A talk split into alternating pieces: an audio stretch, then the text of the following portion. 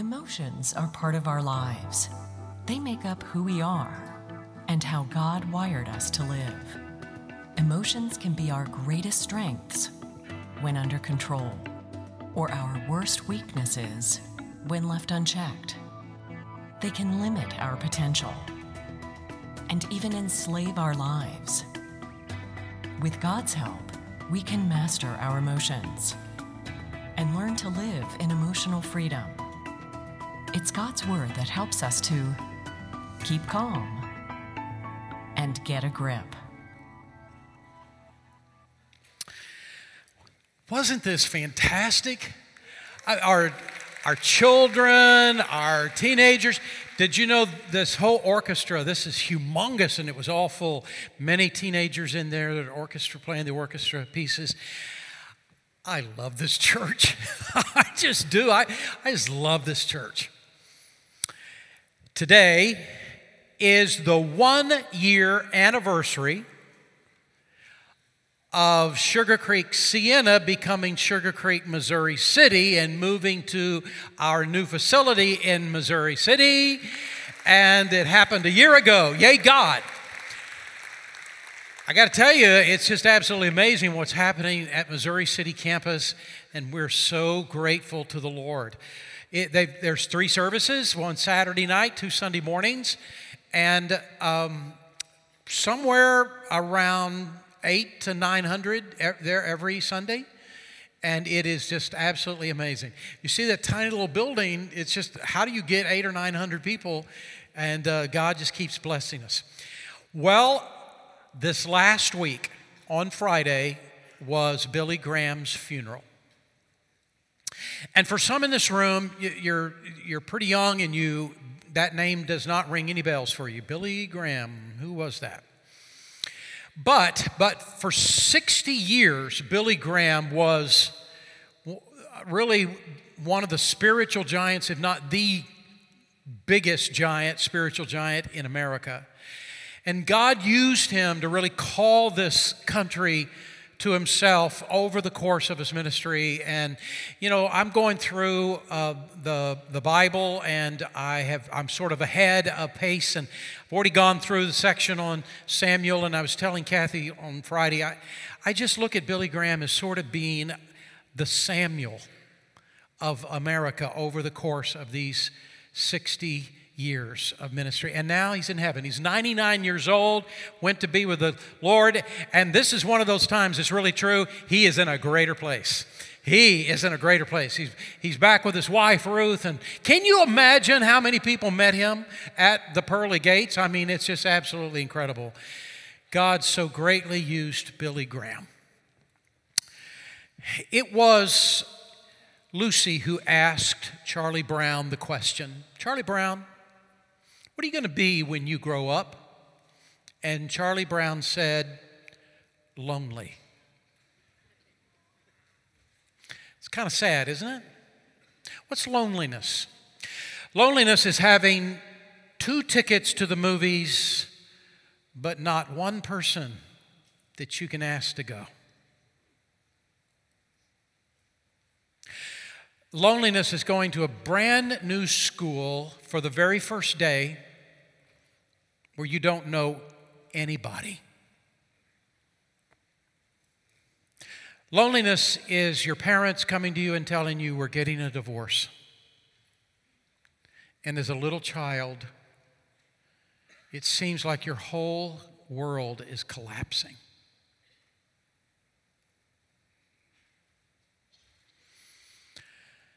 Loneliness is walking into an empty house just after the funeral of your spouse.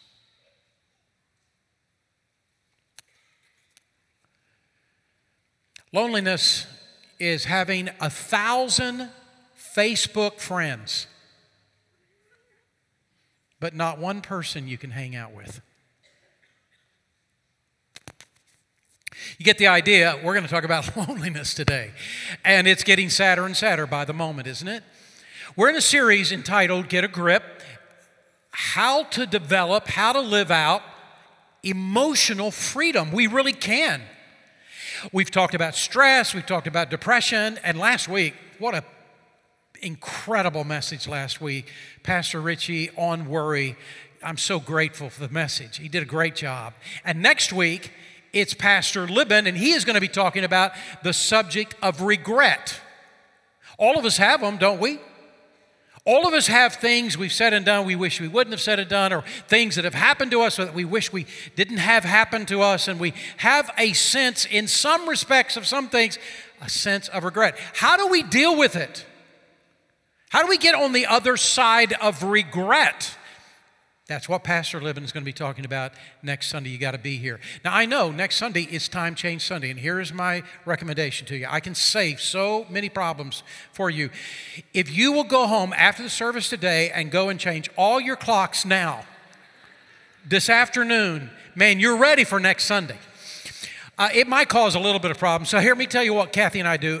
Kathy and I, seriously, every time change Sunday, when you spring forward, remember? Every time change Sunday, we have time change Saturday and we change all the clocks on Saturday morning, and now there you go. And we remember that we changed the clock on Saturday morning, but it you cannot have the preacher show up an hour late, right? On Sundays when I have got to get that changed, so we want to make sure. And uh, so next Sunday's time change Sunday, be here, be here, and be a part and listen I'm going to tell you, you're going to get some wise advice about how to deal with the subject of regret. But today I'm talking about loneliness. And there's a passage of scripture that when we get started, you say, okay, that sounds a little familiar. I remember that passage. But then the deeper you go, you're going to be saying, why, why are you doing this? Why are you reading those verses? That, those verses don't even make any sense to me. And here's what I'm asking you to do you walk with me, even if it doesn't make any sense to you right now, because what Paul is actually doing is showing us in the midst of all the words what it feels like, how you get to loneliness, and how you can come out of it. And that's what I want to talk to you about today. So eh, we begin 2 Timothy chapter 4, verse 6, and listen to what he says. For I'm now ready to be offered, and the time of my departure is at hand.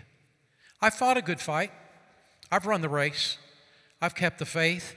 And henceforth is laid up for me a crown of righteousness, which the Lord, the righteous judge, shall give me at that day. And not to me only, but unto all who love his appearing. Now, stop for a moment. How many of you say, I've heard that passage before? Would you raise your hand? Yeah, okay, yeah, I recognize that, sure. Maybe it was at a funeral, and maybe the, the guy who was preaching the funeral preached on that passage or somebody read from that passage. At my dad's funeral, this is a passage that I read uh, from because in my mind, this really summarized my dad in how he lived his life. Yeah, this, this is recognizable. But what comes after it? Well, verse 9 Do your best to come quickly, for Demas, because he loved the world, has deserted me and has gone to Thessalonica, and Crescens has gone to Gal- Galatia, and Titus to Dalmatia, and only Luke is with me. Now, we're going to keep going as we work through this message all the way to verse 22. And it's going to sound more like 9 to 11 than it does anything else. And the further we go, the more you're going to be wondering, what? Stay with me, it'll make sense. Paul, in the passage, is showing us how do you get to loneliness? How does this happen? And how can you get out of it? There's really at least three things that causes us to be lonely, to feel loneliness. First of all, it is when we feel trapped. When Paul is writing Second Timothy, he's actually in prison. He's actually in a jail cell.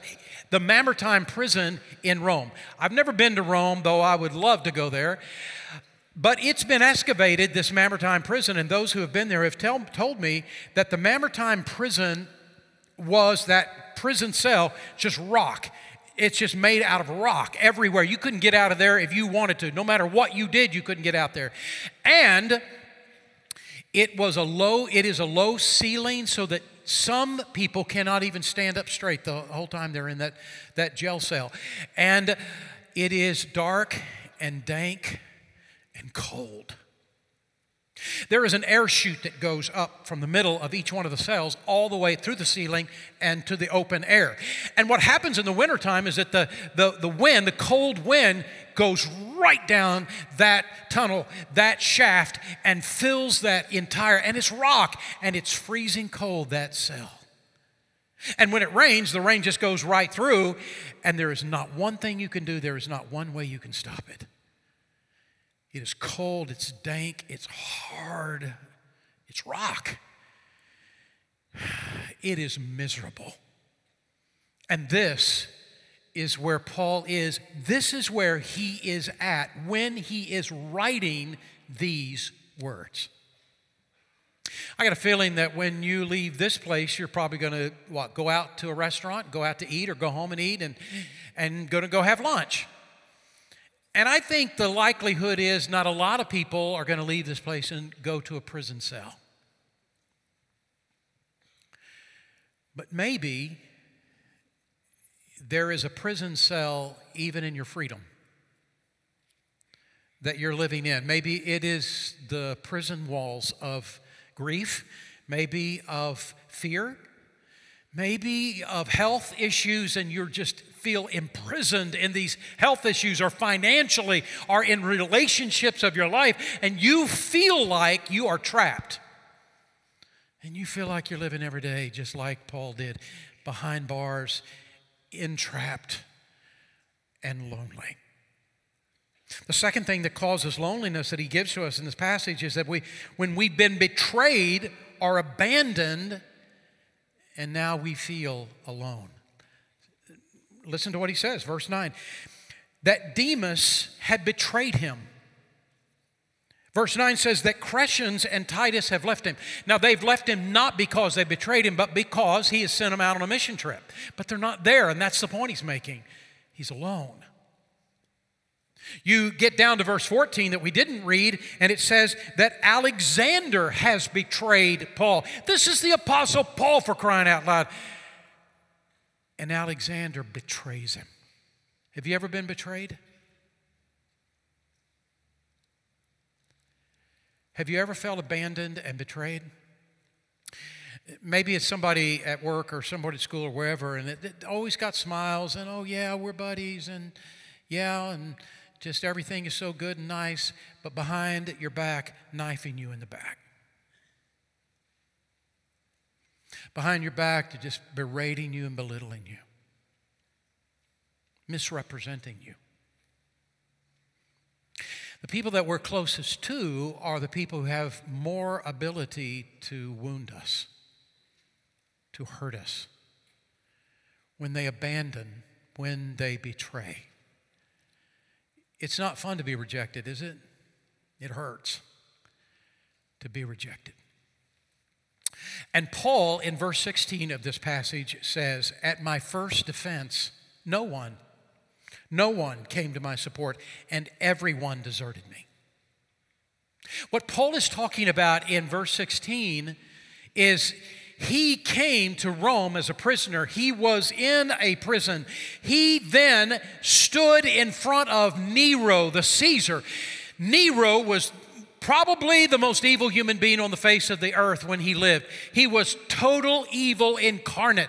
And he stood before Nero, and at the worst moment of his life, the worst time that he ever had, having to defend himself against with uh, uh, crimes that were not crimes at all. All he had done is preach the gospel, and that's why he's in front of Nero.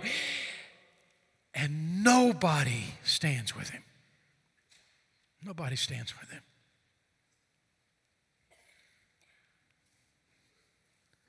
To make matters worse, he says in verse 21 that winter is coming. He says in verse 21 to Timothy, he's writing this book to Timothy, and he's saying, Timothy, do your best to get here before winter. I need you to come, Timothy, and, and you got to hurry because you don't want to wait too long. Get here before winter. Why? Because almost everyone who lived in the Roman Empire that went to Rome had to go to Rome by ship. And the Mediterranean Sea was a horrible place during the winter.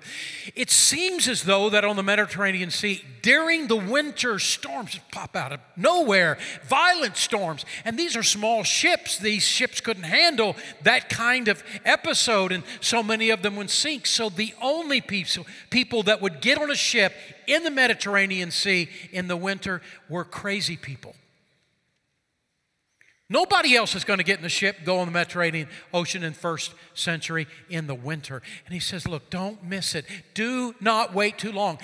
Don't make me wait another six months until winter's over. Please, Timothy, I need you. There's a third thing that creates loneliness we're trapped, we're abandoned, and the third is that our lives are threatened. And this is what the verses 6 and 7 are about when he says, I'm now ready to be offered, and the time of my departure is at hand. And he goes on to say he'd fought a good fight. He knows what's going to happen. The time of my departure is hand. He's not at hand. He's not talking about I'm, I'm almost going to get out of prison very quickly. It's going to be any day. He's not talking about that. He already knows he has a death sentence. He's already stood before Nero. He knows he's on death row. He knows the clock is ticking. The time of my departure is coming. He's going to be beheaded, and indeed he was, by Nero. We all know in this room that we're all going to die, and I didn't have to remind us of that today, did I? We're all going to die. And so if you were asked the question, well, when, when you die, how would you like to die since it's going to happen? And probably most of the people in the room say, I, I want to be sound asleep. I want to be in my bed, sound asleep. I want to be having a great dream, and suddenly there's Jesus. That is how I want to go. Right?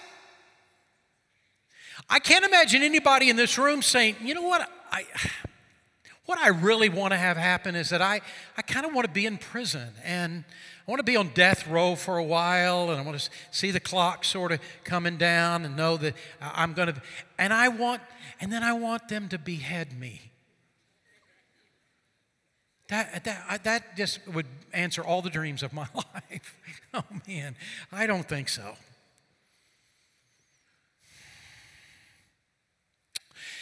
Have I depressed you enough yet?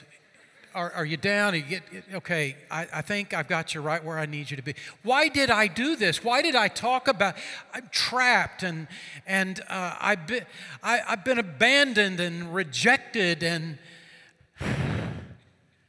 death is coming.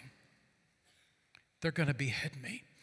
The reason I've gone through this is because I want you to know the guy who is writing this knows what loneliness feels like even more than you do.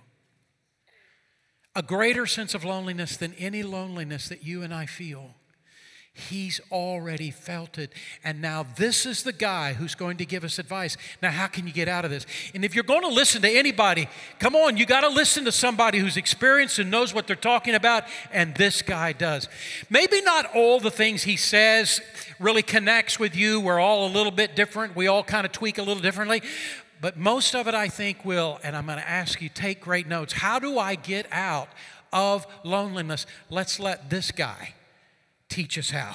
First of all, he teaches us establish a proper balance between reliance upon others and reliance upon God. You remember verse 16? And when I was standing before Nero, maybe the most evil person in the whole world, no one stood with me. There was nobody. I was all alone. But then the next verse, verse 17, look at what it says. But the Lord stood by my side and gave me strength. You and I, if we haven't already, we are headed there. We are going to face situations in our life in which there's nobody that is that is our friend, no one that is standing with us, human beings, that will stand with us at a key moment in our life. And the only one that we could ever count on in that moment is going to be God Himself. And this is why you cannot push God away in your life. And look, I don't have time to read the Bible. I don't have time to pray. I don't have time to have any relationship with God. One day, if I really have problems, maybe I will, but I, I don't have time to do that right now. You're making a desperate mistake. What you need to do is learn who God is and learn to, to, dis, to, to sense the presence of God in your life and learn to hear the voice of God in your heart.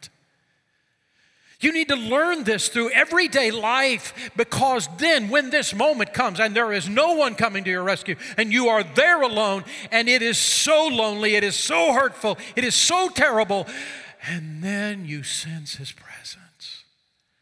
And then you hear His voice and oh, I'm not alone.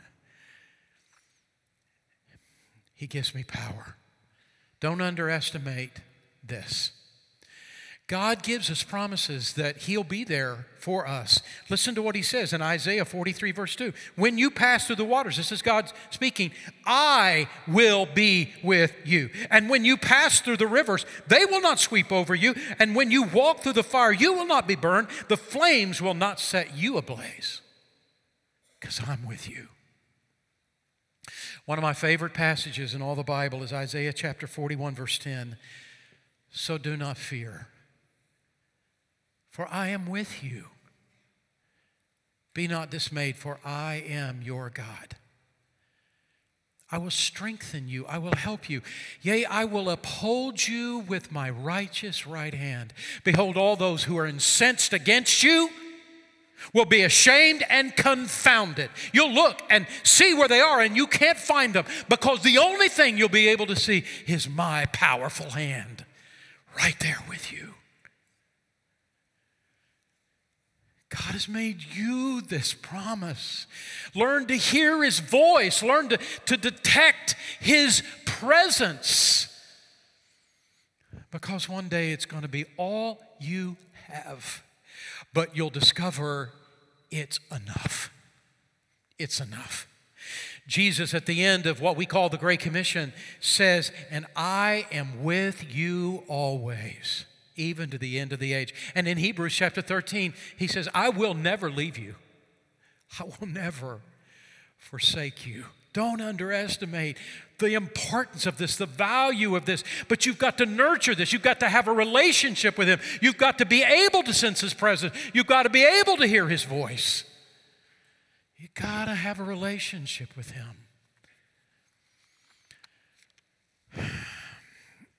Isn't it possible that sometimes we ask people to do for us what only God can do for us.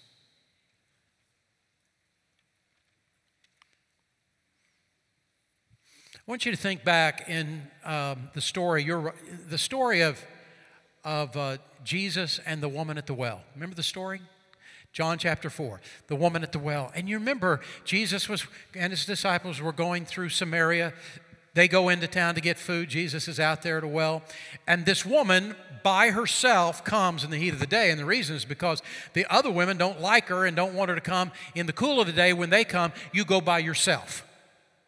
So she's coming by herself trying to draw water, and there's Jesus, and they get in a conversation. And in the midst of the conversation, remember what Jesus asked? He, he says, uh, Would you go get your husband? And she answers, uh, I don't have a husband. And Jesus said, Now he's never met her before, he's just passing through. He says, You're right. You've had five husbands, and the man you're living with now is not your husband. How did he know that? That's what she was asking. How did he know that? Because he's God in flesh. And why did he say that? I want to tell you why. I think he said it. He said it because he was saying to this woman, There is a need that you have in your life, and no man's going to meet this need. You keep running from one man to another, to another, to another, and to another, and no man is going to meet this need. This need, this need that you have in your life is for living water. It is for a relationship with God. It is to give you something that no man, no person can give you but God. I want to give you living water that will satisfy you forever. God coming to live inside of you and giving you meaning and purpose in life. You're not going to get that from somebody else. Stop trying. And that's what Jesus was actually saying to her. Stop trying to get other people to meet your need that no one can actually meet but God. And sometimes we put all kinds of pressure on our family members and all kinds of pressure on our spouse and our friends and other people, trying to get everybody to meet my need, meet my need, when, when only God, there's some needs that only God can meet. Amen. I like having an amen every so often.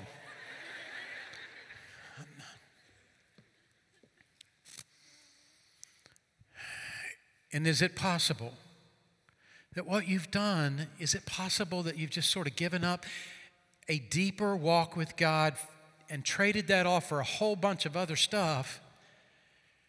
But you need it. You need to hear His voice, you need to sense His presence.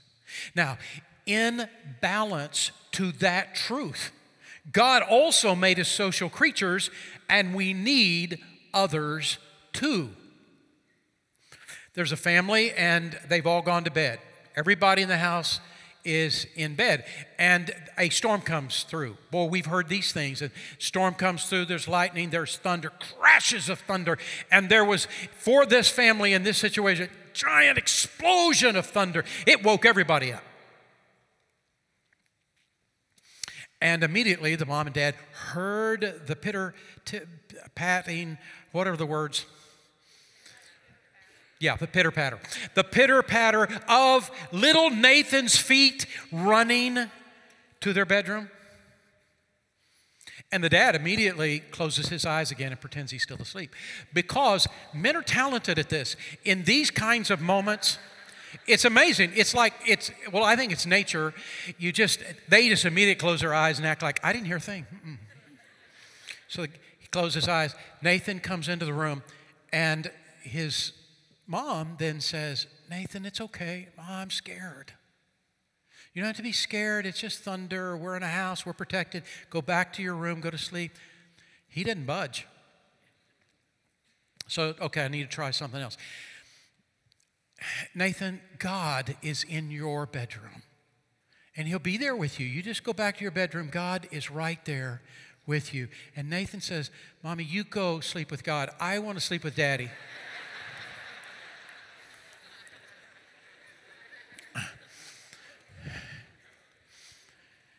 Because sometimes we need somebody with skin on them. Right? And God knows that. He created us this way. And Paul needs this. And this is why Paul says, Oh, Timothy, please come and, and don't, don't, don't wait because if you wait too long, winter will come in, you, you won't be able to make it. No, come now. And verse 11 says, by the way, bring John Mark with you. I need more company. Why? Because part of our need is for interpersonal relationships. So, what's the point? The point is stay balanced. Stay balanced in our expectation of God and the needs He can meet, and our expectations of others and the needs they can meet. And, and go to God. God, help me to stay balanced. I don't want to put pressure on people to meet, try to meet my needs that only you can meet. And God, I understand. I need friends. And Lord, I'm struggling with this issue of friendship. And I need right friends. I need the right friends in my life. Help me to build right relationships. It is a balance. Finding the balance is the first answer. Second, even when we're lonely, make it a point to keep growing in our personal life. When I read this verse, this is going to be the moment you say, okay, keep going, don't stop here. Verse 13, 2 Timothy chapter 4 When you come, bring a cloak, the, bring the cloak that I left with Carpus at Troas and my scrolls and especially my parchments. You say, okay, that didn't tell us anything. Oh, it told us a ton. The cloak is his coat, and it's his coat. This coat he may have had for a long time. He had this coat in the winter in Ephesus, and he had it in Corinth, and he had it in Philippi. Haven't you had things, objects, and animate objects that over time came to mean more than they were? It's okay, it's a coat, but that's my coat. I've got so many memories connected to the coat. That, that is my thing. I've got so many memories connected with that object.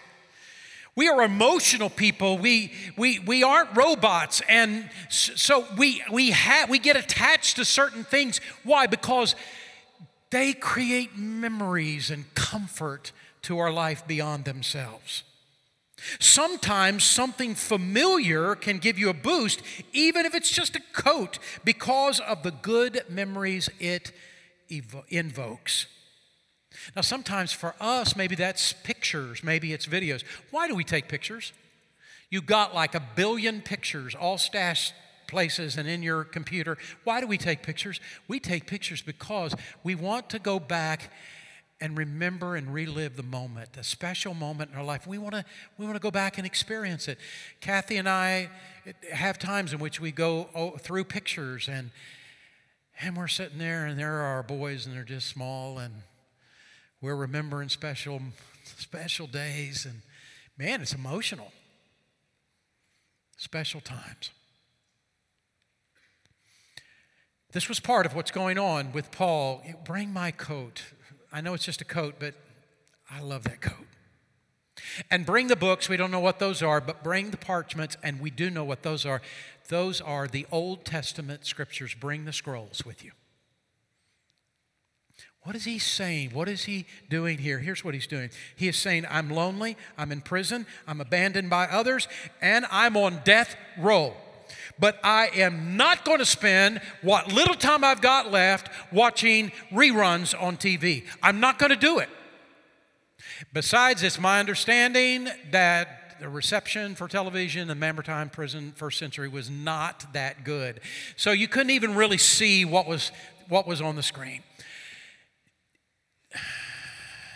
What he is saying is this I'm lonely. But I'm not going to be swallowed up with a pity party. I am not going to sit here just eating ice cream and potato chips and acting like the whole world's come to an end. What I'm going to do is I'm going to keep growing and keep learning instead of giving in to my loneliness. And there's a principle that I want you to get down. It's a fill in the blank, and I want you to hear this. Part of overcoming loneliness is to set new goals. Part of how we deal with this moment is to set new goals, new challenges, and keep growing. We were built to be at our happiest when we're learning and growing. There is a, a, a young woman who married this guy, is a young guy that had just joined the army, and now they get married. He's a soldier. And right after they got married, wouldn't you know, he got orders to go to uh, a place that is on the edge of the desert in California. And he says to his new bride, don't, don't come because there's probably not going to be any other wives there. This is a desolate place, and I, don't come. You're going to hate this place. And she said, I'm not, I didn't get married to you to spend the next year uh, separated from you, so I'm going. So she goes, but nobody, no other of the wives go. And the only place that they can find any place to live is kind of like a little shack in, outside of this little town that is an Indian, North American Indian town. It's the only people there. It is so hot there. It's a desert. It is it's as hot as Houston. It's that hot. It's that hot. And the wind blew as bad as Oklahoma City. You put both of those together, it's not even fair anymore. It is hot, the wind is blowing, it's just terrible. And as the days click by, she becomes so lonely and so upset, and I'm hating this place. I just, I, I just can't believe I've come here. And when you know, her husband gets orders to go on maneuvers deeper into the desert, and obviously she can't go on maneuvers. And so she now is totally alone. She, she writes, emails her mom, and says, I'm coming home. And her mom says, emails back and says, You're always welcome. But before you come home, I wish you would stop for a moment and think about this. And her mom included these two lines Two men looked through the prison bars. One saw mud, and the other saw stars. At first, she, what? She said, I don't get that at all. But she kept reading it. Two men look through prison bars. One sees mud, and the other sees stars. And the more she thinks about it, the more she realizes what this means. And she says, God, I'm so sorry. I've had the worst attitude here. All I see is mud everywhere. All I see is dirt and dust, and all I see is desert. And, but I've never had a heart that was willing to say, God, I, if you've got more, I'm willing to see it. So, God, I'm just telling you, I'm willing to see stars now she goes into this little Indian village and she starts encountering some of the, the ladies there and tries to befriend them at first. They're a little standoffish. Who are you? But they begin to realize this poor girl, she's so lonely. And they begin to welcome her and put their arms around her. They began to teach her things, kind of show her their culture, their way of life, and tell her a little bit about their history. She begins to learn how to make things she had never dreamt she would ever be making, just in their culture and all their things that they are a part of. And they, she begins to learn new skills. And after a while, she begins to see the desert totally differently.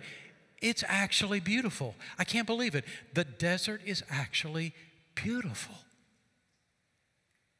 She writes home. She says to her mom, I need you to gather up every book on the desert you can find, and I need you to ship them here post haste. And so her mom does it and sends those books. She begins to read.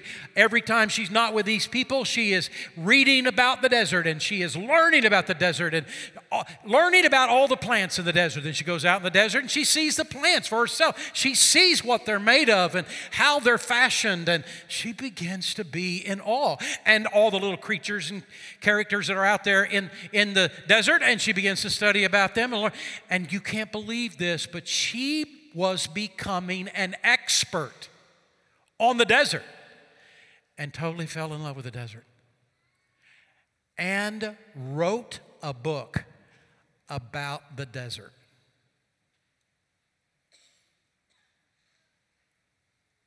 So, what changed?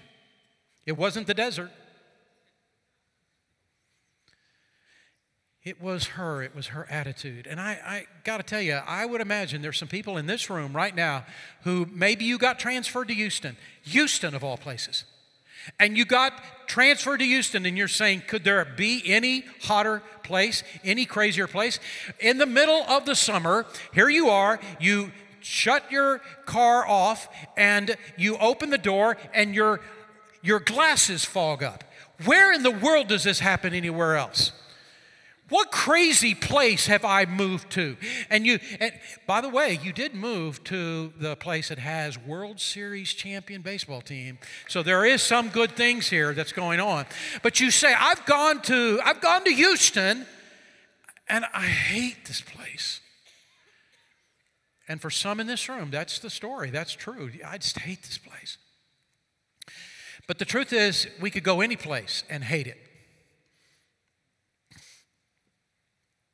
And maybe all you see is mud, but what you could see is stars. And I'm asking you to open your eyes. Because here's the bottom line we're built to be at our happiest when we're learning and growing. And this is a moment, this is an opportunity. Part of overcoming loneliness is to set new goals. So enroll in a Bible study. Uh, we got Bible studies galore. We have 1 billion Bible studies. Enroll in a Bible study here. We uh, take on a hobby, something that you've always thought, well, maybe I'll do that. Take on a new hobby here. Start learning about this place, this Houston place. It'll become a beautiful place for you if you'll open your eyes and be willing to let it. Here's the deal keep growing spiritually, keep growing personally. What does the Bible say? It says in Romans 8:28, and we know that all things work together for good to them who love God and are called according to his purpose. Even where you are right now, would you open your heart and be willing to let God turn this moment in your life, whatever your situation in your life, into a beautiful place? I love that. Amen. Here is the third thing. I put down four fingers. Here's the third thing. We have to focus on others. And this is a passage you're going to say, What? Why did you read this? 2 Timothy chapter 4, verse 19. Meet Priscilla, or greet Priscilla and Aquila and the household of Onesiphorus Erastus stayed at Corinth, and I left Trophimus sick in Miletus. Do your best to get here before winter. There's that, that statement. Eubulus greets you, and so do Pudens. P U D E N S. That's the fill in the blank. So do Pudens, Linus, Claudia, and all the brothers. The Lord be with your spirit. Grace be to you. And you're asking, why did you read this? Well, there's something important here, but another thing is, I wanted you to see the name Pudens. I did. I just, I wanted you to see the name Pudens. I wanted you to write it down so you'll remember forever. Can I tell you something? I'm so grateful my name is Mark and not Pudens. Pudens Hartman has no ring at all to it. It does would not work. And I'm so, mom and dad, thank you so much. You did not name me Pudens. And to, uh, to all those in the room, name Pudens, my apologies to you. I did not know you were going to be here. I didn't know. You're never going to forget the name Pudens now. But what's going on? Something's happened in Paul. There's been a switch. Let God meet your greatest needs. Keep growing, being challenged. And number three, start focusing on others, not just yourself. Get out of your pity party and start focusing on other people. And the most amazing thing will happen. One of the best ways to deal with loneliness is to refocus our life from ourselves to be a blessing to others. Give yourself away. Look, being part of a ministry in this church, we need you. We need, you've got so many ministries that are in need of you. We need you to be a part of ministry. Give yourself away. Give yourself away to Second Mile Mission Center and help people that are in a lot worse shape than you are. Be a part of Living Water International. Be a part of helping people in other places in the world or one of our mission trips. Go on one of our mission trips. Give yourself away. What does the Bible say in Luke chapter 6? Give, and it shall be given back to you. Give of yourself. And what amazingly happens is, is that when you give yourself to other people that are in need, all of a sudden, this need in your life begins to be filled. I looked for a friend, and there was no one there. I became a friend. And friends were everywhere. Here's the last one put our heart on the eternal instead of just the temporary.